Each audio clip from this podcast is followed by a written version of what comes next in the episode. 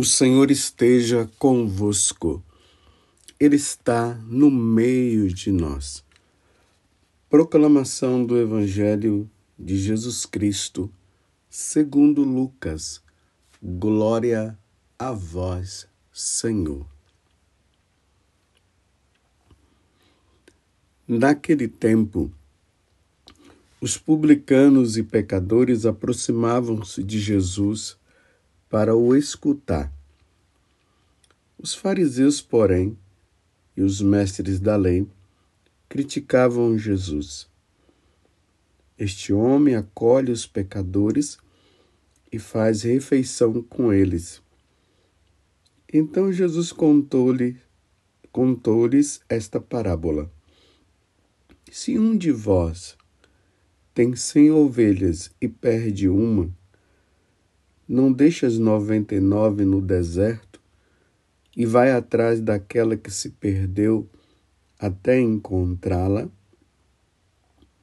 Quando a encontra, coloca-a nos ombros com alegria e, chegando a casa, reúne os amigos e vizinhos e diz: Alegrai-vos comigo, encontrei a minha ovelha que estava perdida eu vos digo, assim haverá no céu mais alegria por um só pecador que se converte do que por noventa e nove justos que não precisam de conversão.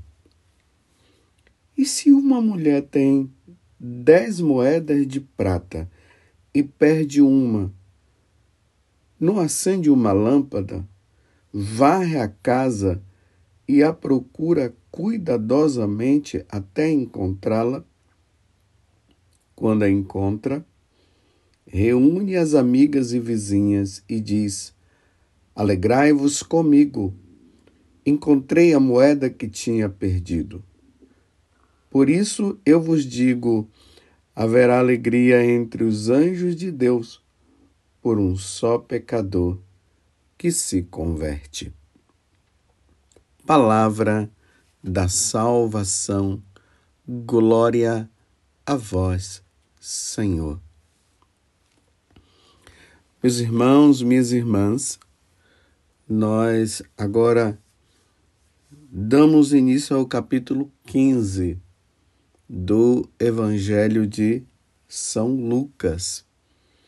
Vai do versículo 1 até o décimo aonde Jesus ele fala sobre a questão da alegria. A alegria do pecador que se arrepende. Embora vocês perceberam no, no aqui no versículo 2 que os mestres da lei e os fariseus estavam criticando Jesus porque Jesus acolhia os pecadores. Porque os publicanos, os, os pecadores, eles se aproximavam de Jesus.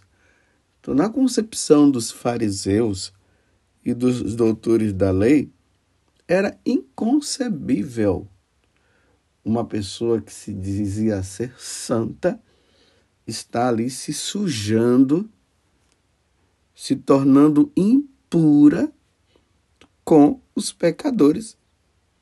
Porque para os, os, os doutores da lei e os fariseus, que são eles que estão que está sendo colocado em foco agora, em evidência, não dava para ficar com pecador, não. Não se podia de maneira nenhuma. É assim, santo com os santos. Não dá para se sujar com um pecador. Então, por várias vezes no Evangelho de São Lucas, nós vemos esse questionamento que eles fazem. Jesus com os pecadores. Jesus com os pecadores. E Jesus responde: o médico, ele, ele vai em busca do doente, ele precisa curar o doente, ele não pode deixar o doente com a doença, porque senão ele poderá morrer. Imagine o, um médico que só cuida dos sãos. Não tem como cuidar dos sãos.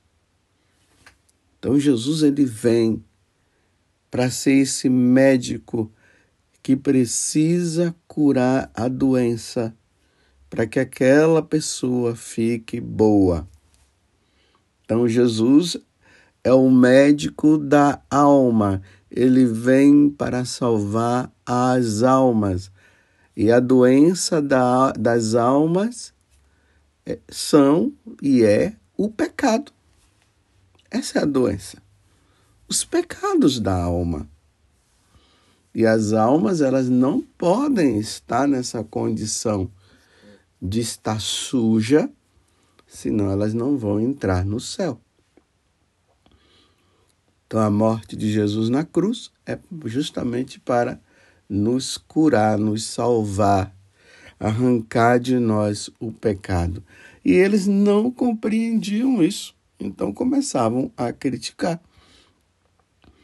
E aí Jesus ele conta essas duas parábolas. A alegria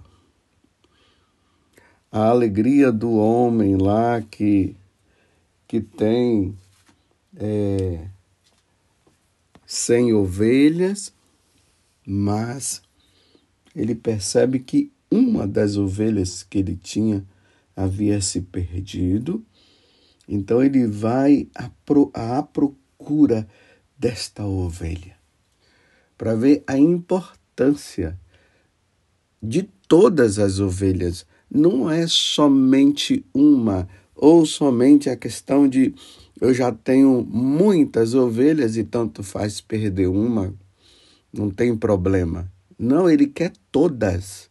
Se são cem, ele quer as cem. Ele não quer ter 99.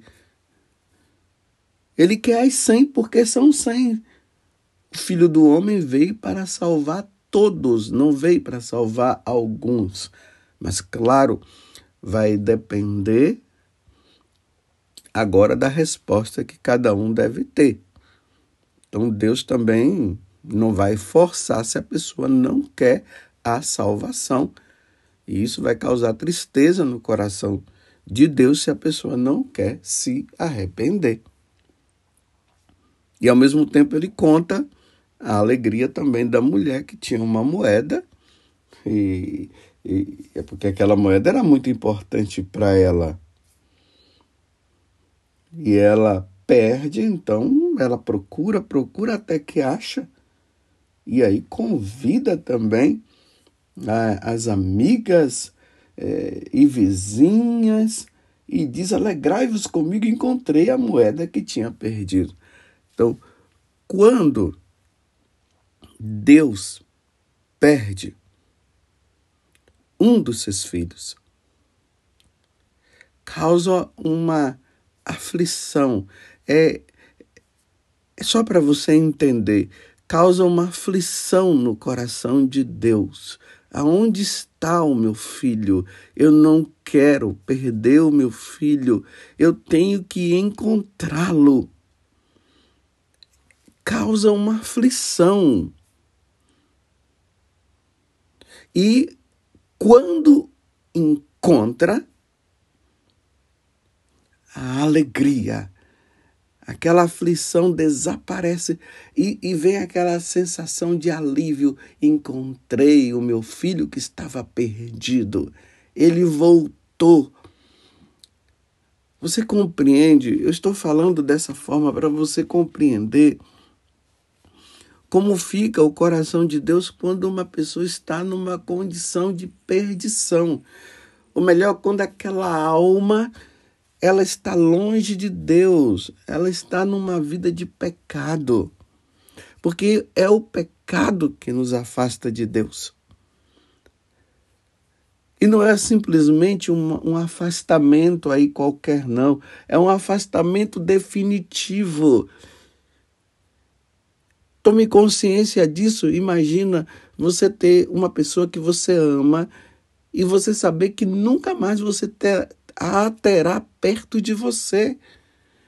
Nunca, nunca, nunca mais. Que aflição que se causa no coração da pessoa ao saber que aquele filho, aquela filha, aquele amigo, aquela amiga, nunca mais eu o verei, nunca mais eu o terei perto de mim.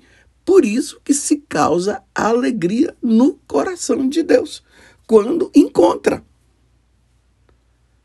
Se nós não entendermos essa parábola dentro dessa perspectiva que fala da alegria, a gente vai sempre, simplesmente dizer assim: nossa, que bonitinho, né?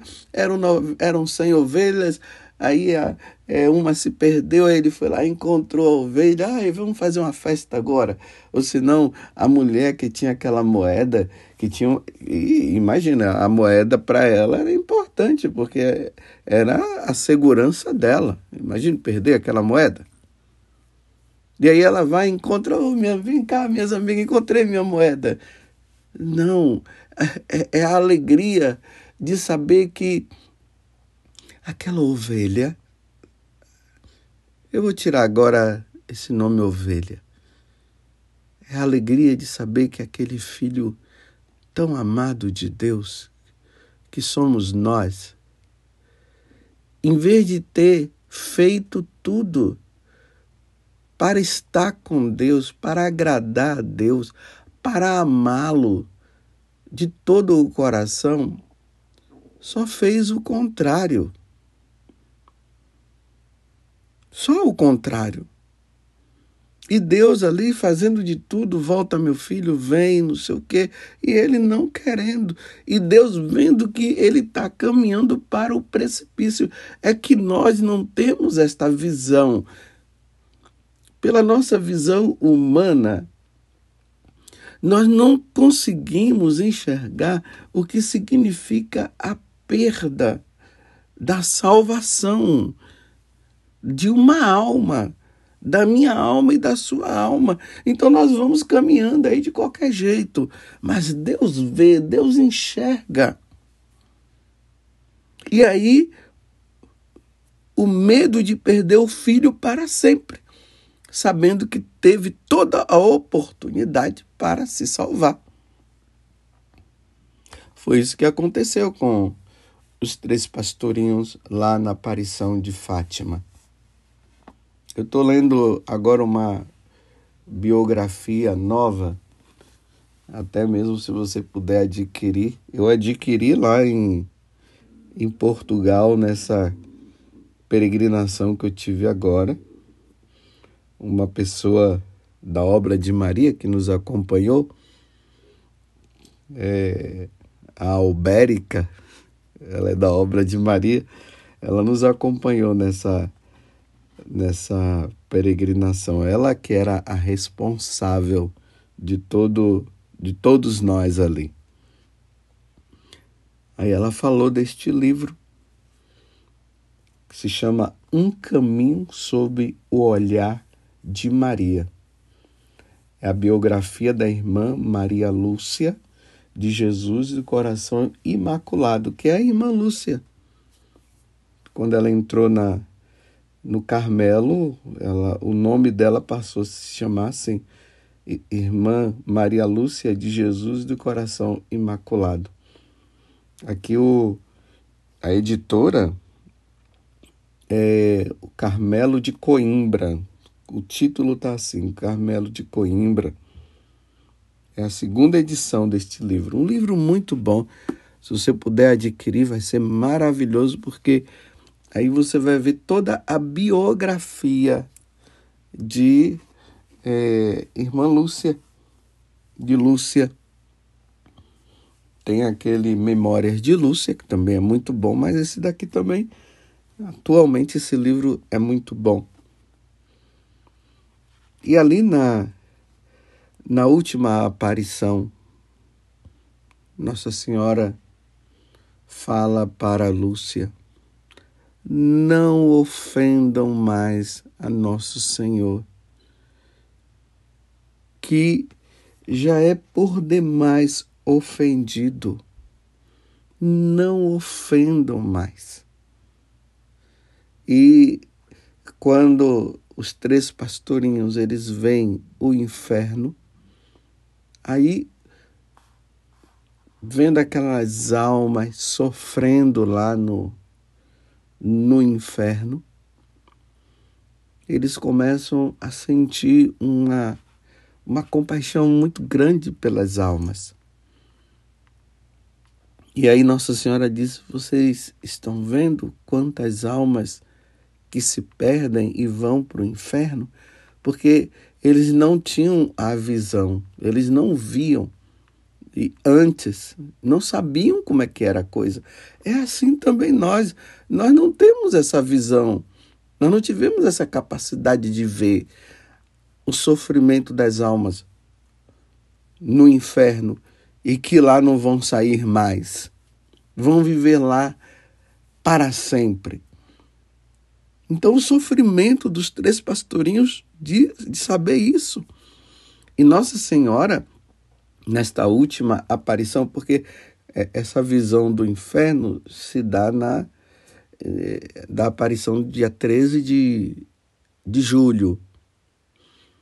E a última aparição, quando Nossa Senhora diz: é, Não ofendam mais a Nosso Senhor, que é por demais ofendido, se dá no dia 13 de outubro. E eles veem a tristeza de Nossa Senhora. A senhora estava muito triste. E eles começaram então a fazer muito sacrifício para que as almas que ainda estão aqui nesta terra elas não venham a ofender a Deus ao ponto de irem para o inferno. E neste livro, atualizando também as questões do, dos grandes pecados que se levam para o inferno,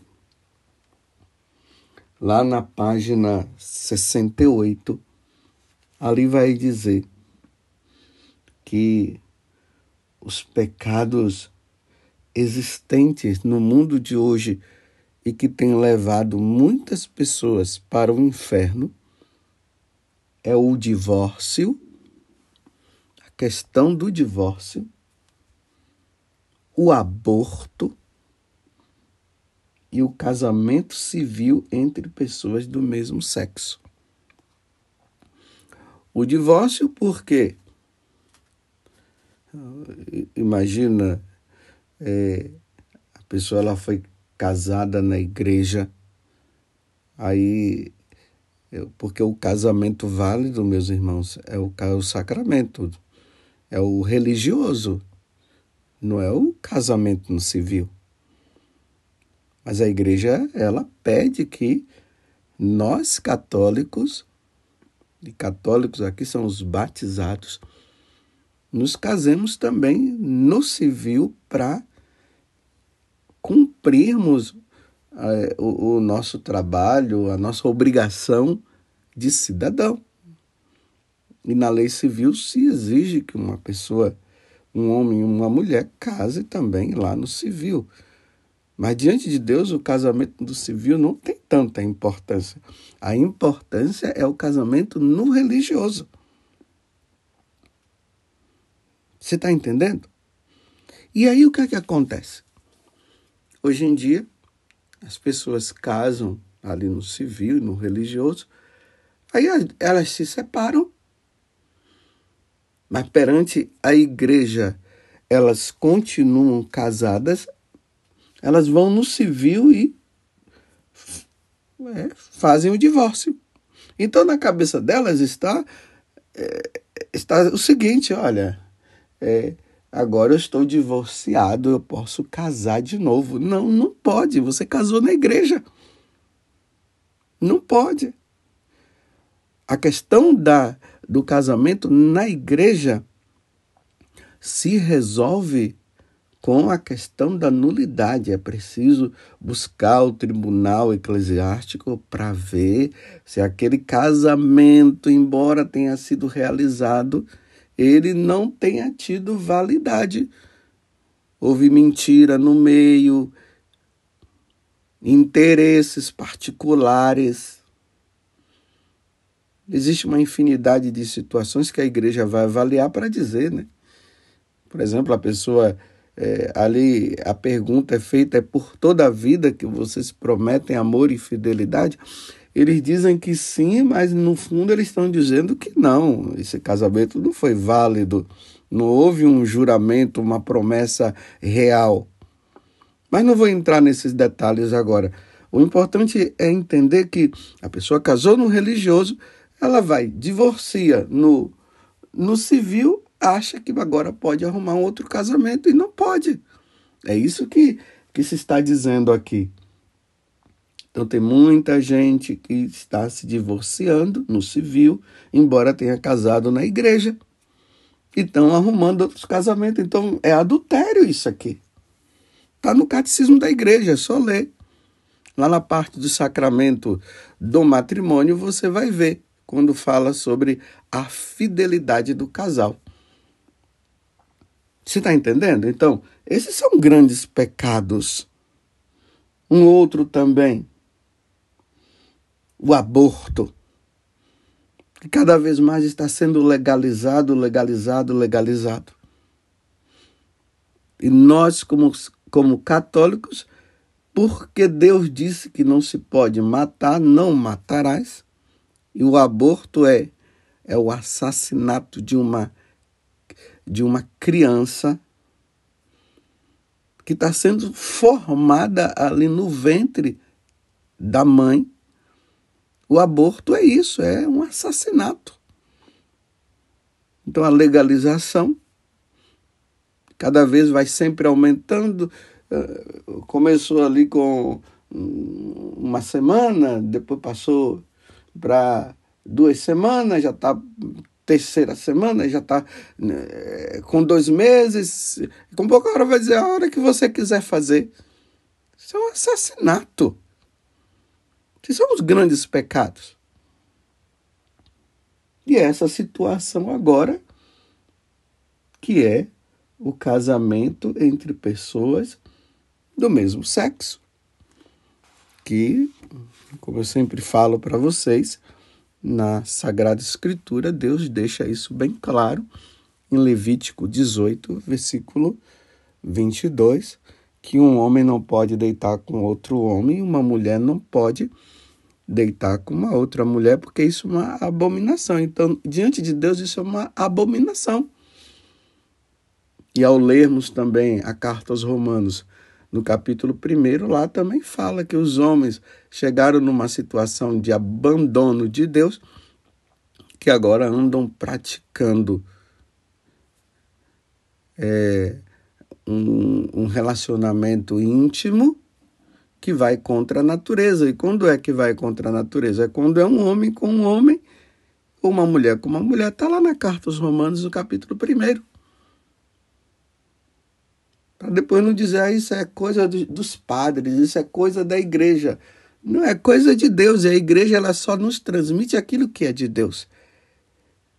Então, esses pecados causam tristeza, meus irmãos, no coração de Deus. Porque quem pratica essas coisas não vão se salvar. São Paulo fala: não herdarão o reino dos céus. Na primeira carta aos Coríntios, no capítulo 9, do versículo 6 seguinte: não herdarão o reino de Deus. Então Deus quer que todos se salvem. Então há, há alegria quando um homem e uma mulher na questão do divórcio. Eles dizem assim: não, vamos recomeçar. Isso é conversão. Vamos recomeçar a vida de novo. Depois de uma grande ajuda que tiveram, vamos recomeçar. A mesma coisa aquelas mulheres que estão querendo abortar e elas não, não vou cometer o aborto. Não vou porque Deus não quer ou aquelas que cometeram, se arrependeram, buscaram a confissão. Que coisa linda! A alegria no céu quando isso acontece. Porque aquela mulher que poderia se perder, ou aquele homem que ajudou também, nessa questão se convertem à alegria no céu. Aqui eu vou abrir um parêntese. Você, mulher, ou você, homem, né, que contribuiu no aborto, ou a mulher que praticou, e você já se confessou e não fez mais, pode ficar tranquilo, viu? Não é, isso não pesa mais sobre você, não. No dia que você confessou, houve alegria no céu. O pecador se arrependeu e os anjos de Deus fizeram festa no dia que você confessou. Você está entendendo? Fecha o parêntese. Aqui é justamente para aquelas pessoas que ainda não se confessaram. Vai, procura um padre o mais rápido possível. Se arrepende de, de ter praticado isso e vai fazer com que haja alegria no céu. Olha, vou dizer uma coisa para vocês. Nós fomos criados depois do pecado original, porque antes não se tinha o pecado, mas depois que o pecado origina, original entrou e nós ficamos com essas tendências a, a nos afastar de Deus, sabe o que é que nós devemos causar tristeza? É no inferno. Vamos causar tristeza no inferno. E, e como é que se causa tristeza no inferno? Não pecando fazendo a vontade de Deus. Então vamos causar tristeza no inferno e alegria no céu? Então, quando é que tem alegria no céu? Quando nós vivemos uma vida santa, vivemos uma vida na graça de Deus. Então vamos alegrar o céu e vamos causar tristeza no inferno? Porque o que vem acontecendo é o contrário, tem se causado tristeza no inferno e ou oh, tristeza no céu e alegria no inferno. Não, vamos fazer o contrário, vamos alegrar o céu, vamos andar numa vida santa. E aí, essa situação difícil que está aumentando hoje cada vez mais e está se tornando normal, essa questão aí de união entre pessoas do mesmo sexo. Uma tristeza para Deus, muito grande. Então, graças a Deus, quantas vezes vem rapazes que vêm confessar e diz assim: Padre, eu não aguento mais, acabou, eu não quero mais viver essa vida. Meu Deus, que alegria do céu por isso. Aí vem aquelas moças dizendo: Olha, Padre, eu tenho essa tendência, mas isso só tem me feito mal, eu não quero mais, eu sou católica e eu quero alegrar a Deus, eu não quero mais viver isso. Meu Deus, que alegria no céu, tristeza no inferno e alegria no céu.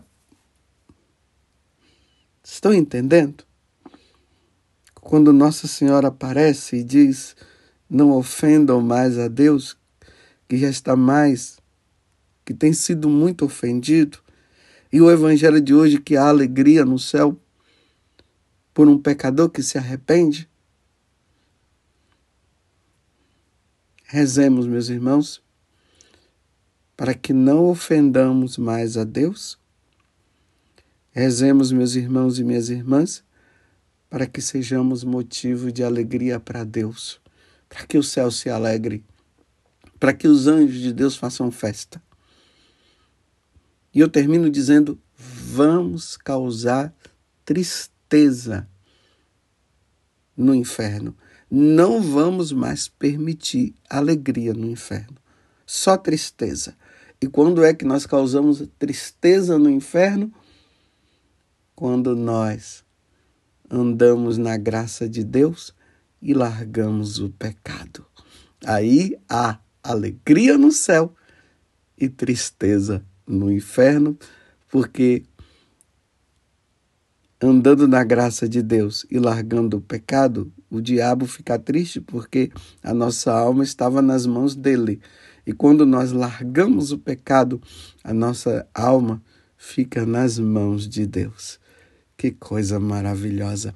Ó Virgem Santíssima, não permitais que eu viva e nem morra em pecado mortal.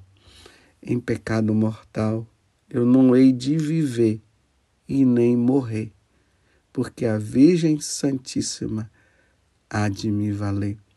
Valei-me, Virgem Santíssima.